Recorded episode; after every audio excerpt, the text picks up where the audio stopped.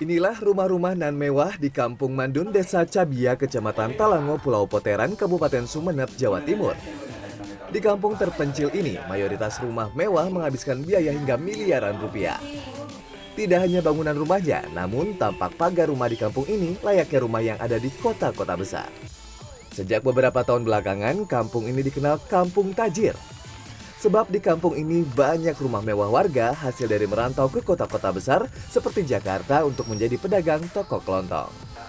Sementara dalam kehidupan sehari-hari, para ibu-ibu di kampung ini juga biasa mengenakan gelang dan kalung emas.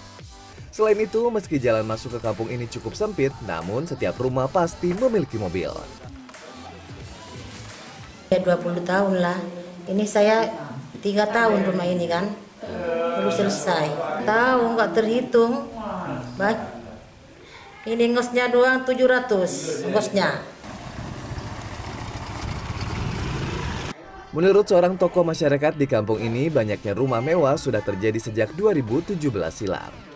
Dan saat ini ada 10 rumah mewah dengan rata-rata biaya pembuatan rumah itu antara 1 hingga 3 miliar lebih.